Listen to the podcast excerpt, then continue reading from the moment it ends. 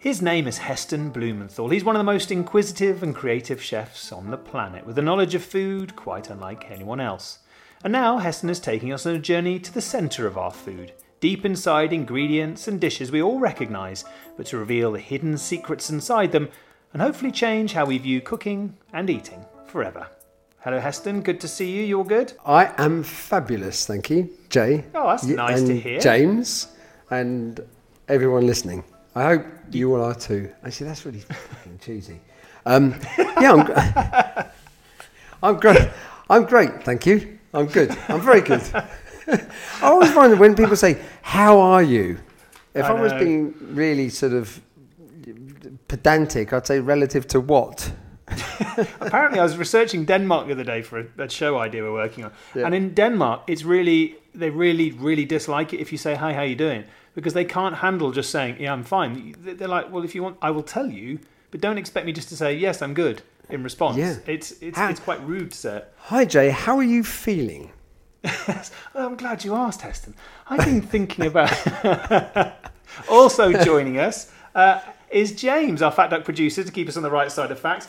Hello, James. How are you? Hello, gentlemen. I am fine, thank you. How am I feeling? I'm feeling great. That's how easy it is, Heston. Just like that, you see?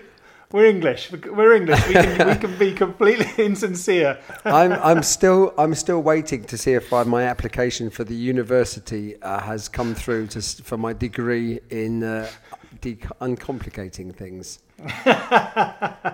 Checks in the post. So the idea of this podcast, every episode, what we do is we dive inside things that we all recognise but haven't had the Heston Blumenthal perspective on it, and to cast new light and new thought on it. So Heston, what are we exploring today? The wonderful world of tea. That's nice to hear. A lovely cup of tea. And I know, of anybody I know, you are the person who drinks the most tea. Of anyone I know. I don't know how many cups you drink a day, but when I was with you, it was a lot, and you love it, don't you? Yeah, I think I counted once, but I was being constantly fed. I was actually filming an advert for Waitrose, and so they're long days, but it's an awful lot of standing around for a very short period of time. So you can break now. A minute later, you start again. So they assign you somebody, and it's very luxurious. You get somebody looking after you. And I just said, could you just give me some tea, please, whenever you're free. You know, if you're making tea, I'll always have a cup of tea. So these polystyrene cups of tea kept flowing. I think they said they made me over 30 cups. Good Lord, really? Yeah, I think I drink a bit less now, but I do love my tea. You do, and do you remember from childhood when you started drinking? Were you one of these kids who starts very early, or was there a moment when you began? My earliest memories of tea, probably there were two: picnics and being like on our annual summer holiday in Cornwall on the beach. So there would be an ice box with sandwiches wrapped in tinfoil, normally something like a Shipham's paste or something. Technically sandwiches with real sand in them. Which always happened when you try and eat on a windy beach, and tea in a thermos flask with milk. So you'd make the milky tea and put it in there. I could actually, now as I'm talking, I can remember that it was this. It had a unique flavour. It was tea that had been put in a plastic covered thermos flask and sealed up, which in itself is quite a unique thing. It's its own thing. But my first, I'd say, sort of refined tea memory would be I was young. It was pre-teenage years, I think. It was in London, and we'd gone to a Chinese restaurant with some friends of my parents. I don't remember what it was, but I remember two things about that. One was the big circular Lazy Susan, you know, that you spin round. So as a kid, you just want to keep spinning it, like a roulette wheel with food on. And the other thing was jasmine tea. Just drank loads of it. I loved it. Absolutely loved it. I'd never tasted anything like it before. So I do. It does stem back to childhood, definitely. What we're going to do here is we're going to delve into the depths of your mind a bit to push into the boundaries of all the different experiences you've had of tea along the way. Because I remember I came to meet you at your restaurant dinner in Knightsbridge once, and you had one of the very wonderful front of house guys came out who's a tea sommelier, and he was specifically there to make the most incredible cups of tea, and he studied it religiously. I'd never encountered anything like this before, and it sounds trite, but it was one of the very best cups of tea I've ever had in my life. I didn't realise tea sommeliers were a thing. That's a posh name for it, but tea experts. I mean, even if you look at brands like PG Tips, I probably went through a period of time where I sort of dismissed PG Tips as a mass market tea, but in fact, I remember we did some filming with in one of their taste centres. Remember that? I do, yeah. And the guy had, I don't know, a couple of hundred cups of tea, and each cup had 3 cups with it. And there was a classic way of tasting. You have the sort of the benchmark, and then you taste 2 against that, and you had to match one of those 2 against the benchmark. But he was tasting for consistency. So let's say somebody drinks PG Tips, and that's the only tea they drink, and they have 5 cups a day. It soon mounts up over the weeks and months and years. So they become so finely tuned to their PG Tips that if that blend changes a little bit, they're going to know and might not be very happy because they buy it because they know what to expect. So this tea taster had to make sure that the PG Tips tea, the tea that was coming in, was going to produce exactly the same cup of tea for the consumer. I didn't realise that they know where the tea plantations are, and they know which tea leaves come from which plantation and the date that they're harvested. So they would blend these teas and make them all taste the same. And I thought I could taste the difference between, imagine you've got A, B and C, and B is the sort of, is your, what's the word, your anchor, and then you taste them against A and B. By the time I got 3 or 4 cups in, my palate was so confused. And this guy could spot it a mile off. It was incredible. Then we set up some other teas for him to taste, and 6, 8, 10 other teas, and one of them was a Lapsang Souchong, which was a smoky tea. And for me, it tasted really strongly smoky. But his palate, it's a bit like a Formula One car. You know, these engines are so finely tuned to do a specific job. But you try and take a Formula One car down to the local post office to post a letter, you are going to end up in hospital and probably cause a car crash. So he was so finely tuned. So at all levels, you know, there is a real complexity to tea growing, processing, packaging and tea making. So when you talk about tea sommeliers, you know, find very fine nuances and changes in things like temperature, time and temperature when you infuse the tea, the type of water that you put in the tea, and only if you keep on trying that do you actually start to realise there is a difference. So when you say a tea sommelier, it's just somebody that has had a lot of training with tea. And it's remarkable as well how expensive some teas can get. I know it sounds ignorant, but my majority of my tasting is sort of having normal tea in the home and then occasionally going for an afternoon tea. But the idea that some of these teas are hundreds of pounds, I presume, is down to rarity of the tea leaves? It is, and age. So one of them that we had at Din and the Duck, we were talking about £1,500 a kilogram. Whoa, I didn't realise it was that much. Yeah, 1970-odd harvest. But these teas, you use a small amount and then you can So you fill the teapot, you pour the water in, the temperature is quite important and the time of infusion is important, and you pour it all out into your teacup, so you've just got the leaves left in the pot. Then, once you finish that cup, you then pour more water into the teapot. So in that example, the vintage 70s, it was a puer tea, P-U, actually I shouldn't even try and spell it, I think it's P-U-E-R, puer tea. That you can do maybe 10 refills from this, and they slightly change. Whereas if you do that with modern day tea, you get a really stewed tea. And again, coming back to the mass-produced tea, it's sort of fine tea is slow tea. Think about it that way.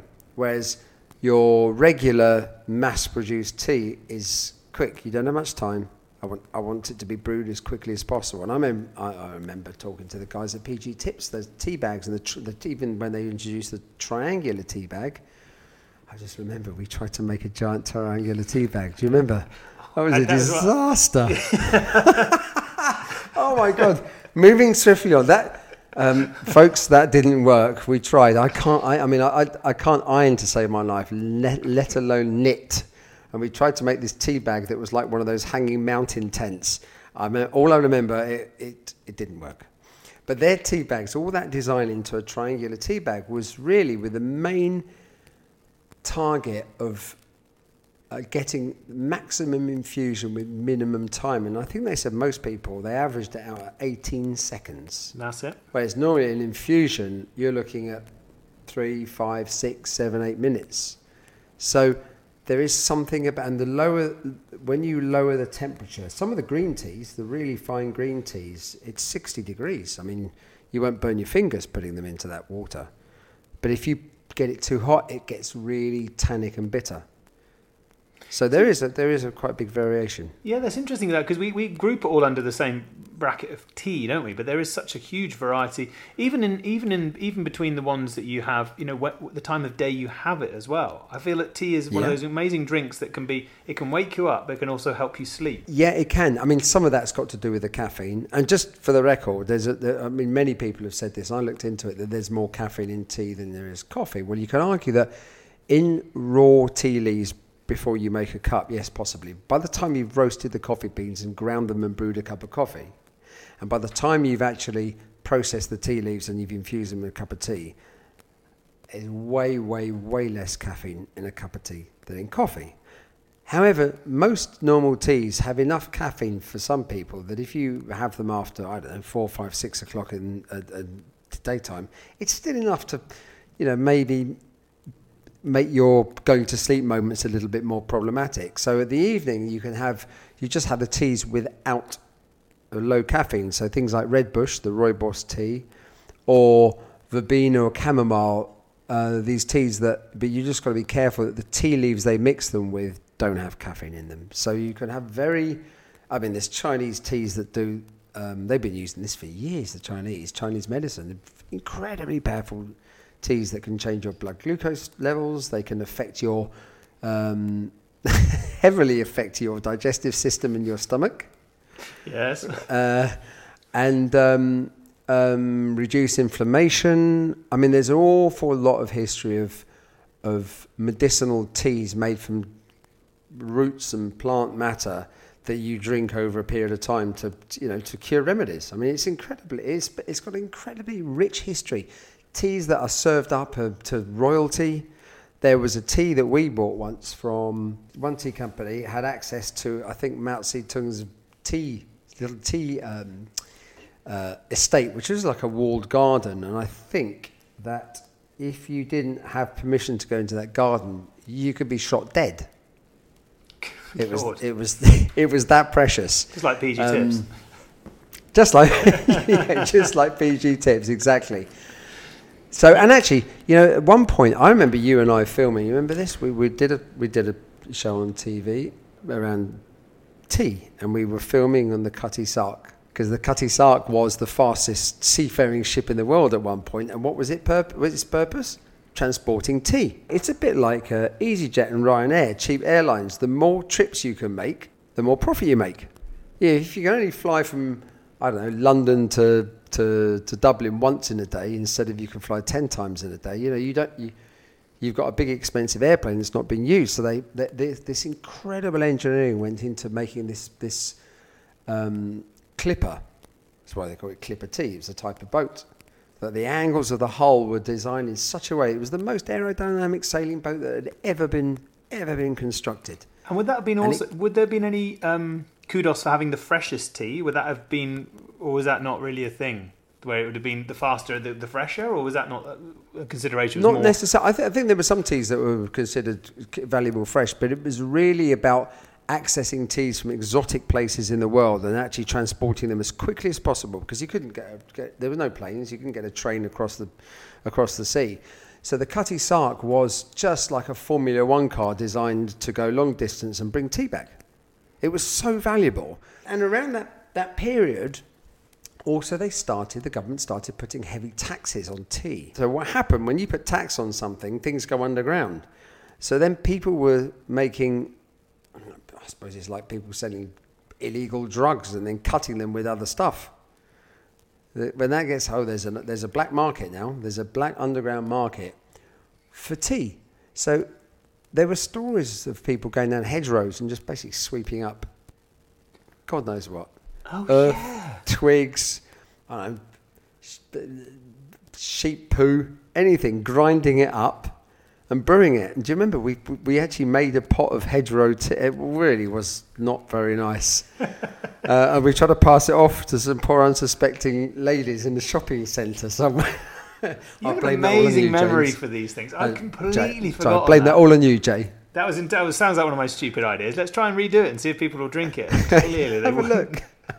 How was that? Because you're a huge Earl Grey drinker, aren't you? I've moved on. I've changed. Well, not moved on. I've changed. I love Earl Grey and bergamot. Yes, I love. But I also I love now. I don't think I have a favourite tea.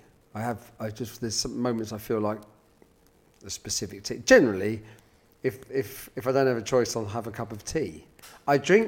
I tell you what, now I drink it much, much less with milk than I did before. So I'd say the majority of the time I'll have black tea.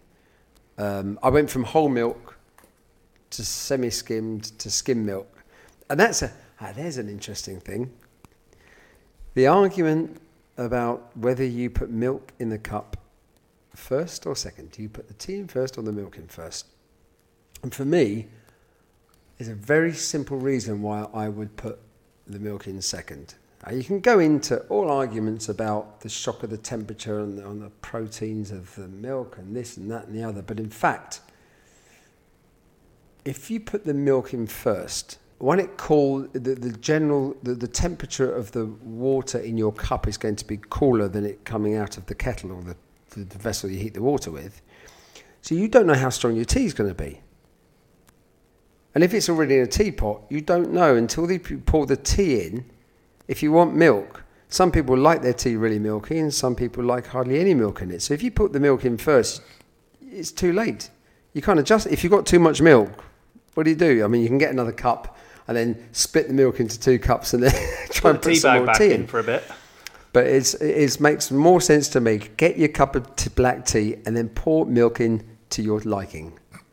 Definitive. That is tea is an interesting one, isn't it? Because people get so partisan about how you make it, how you take it, which bags from where, Yorkshire tea versus Tetley and PG Tips and all these various different things. It is still exceptionally deeply woven into our culture, even though I'd say that on a day-by-day basis, coffee is probably drunk the same, if not more, in Britain. With what kind of probably, although I think over the last 10 years, if you look at the population of tea has rocketed. I think people have now got much more access to a wider range of teas than before, and certainly if there's more people that become mindful of maybe what they think is going to be good for their health, then. There's some people think that if you drink too much coffee, it's not so good. Other people don't and stuff. But generally, there's less concern about drinking too much tea than there is about drinking too much coffee. And if you only have to look at the incredible array of teas now, it gets really hard to choose. I mean, you get confused in. I mean, you can go to the supermarket even and have probably 100 different tea options. So it's a massive market, but again, we've touched on this before. The ritualization, it's the coming together as well. There's something about the whole process of it that is comforting is probably the word on all counts. That tea is comforting. Yes, it is, and you've seen this in lots of sort of films and soap operas, British-based ones, and when there's troubled times. Sit down, love, have a cup of tea. It's like a metaphor, really, for take this, and you're handing over this warm mug. Maybe that's changed to have a cup of coffee. But no, I still offer it. If anything's kicking off, would you like a cup of tea? It's just the balm that cures all ails, isn't it? It's incredible. It just... Oh, put the kettle on, love. Put the kettle on. Go on, have a cup of tea. But you've, in terms of the Earl Grey flavouring bergamot, I know there's a number of dishes that you've used that in, where you've taken those flavourings across. Is that right? Well, we've done. I mean, we've used Earl Grey in quite a few things. There was still at the moment in dinner in London with the coffee, you get a little pot of it. It's a ganache, which is like a ganache is chocolate ganache is like a truffle centre, so a soft truffled sort of chocolate moussey centre, and that's Earl Grey tea. And you know, tea has a sort of, I think some of it comes from the polyphenols in it, but it has a sort of cleansing effect on the mouth, and that works so well with chocolate. Tea and chocolate are fabulous. Not just Earl Grey tea, many teas. Green tea, jasmine tea, Lapsang Souchong, Oolong, Assam. Oh, it goes so well.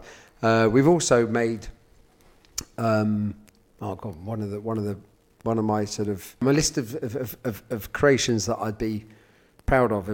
One of the ones that's higher up the list is the hot and iced tea, where the black tea actually is hot on one side and cold on the other. So it's split vertically without a split, and we use five teas in that.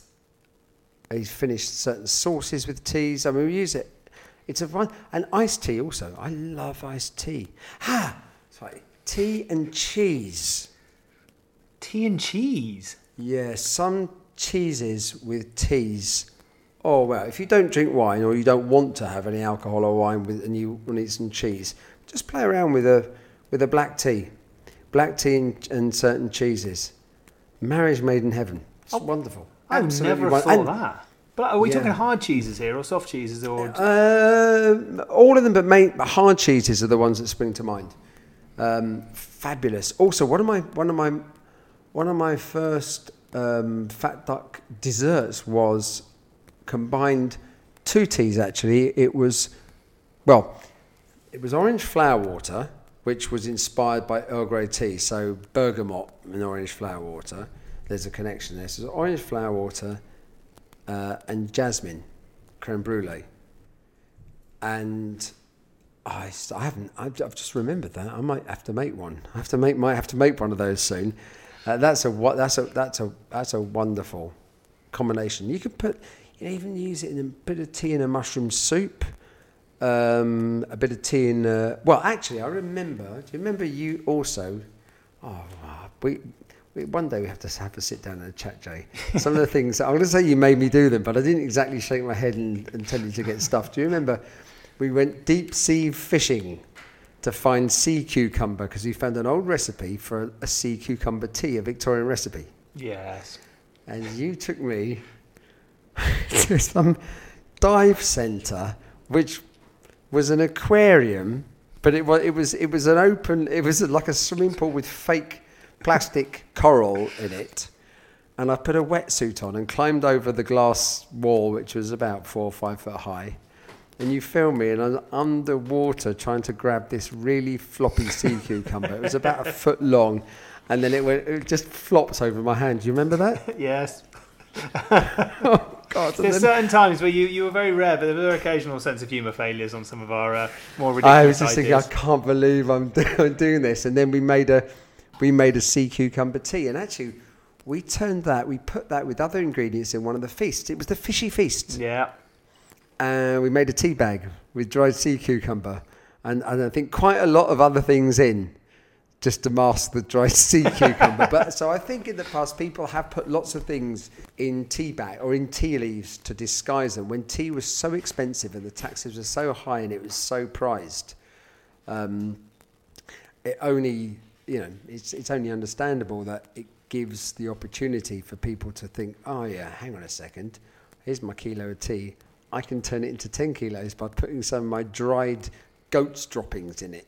Do you remember the tea bag itself was a mistake? It was used by a tea salesman, and he would just take his samples around in little bags. And I think a mistake, someone put it in the thing and went, oh, that's a good idea. I'm sure the tea bag itself was some kind of pleasant accident. I remember watching those pyramid tea bags being made. Do you remember watching the machine that was making them? And it was making them so fast your eyes couldn't focus on them, because each bag that was going past was being filled with tea and twisted and cut in. I mean, it was quite an incredible development, that triangular tea bag, because they'd studied the shape and stuff to try and maximise the infusion system that was created using a triangular tea bag. In fact, I know I've got a range of kitchen kit, electrical kitchen kit that I've been involved in designing, and one of them that one of my favourites is a teapot, and it's a glass pot, and you put it on the base, and the base is the heating element. So it's like a cordless teapot, sits on the base, and on the base you can set, you've got pre-programmed temperatures and times for green tea, white tea, black tea, etc.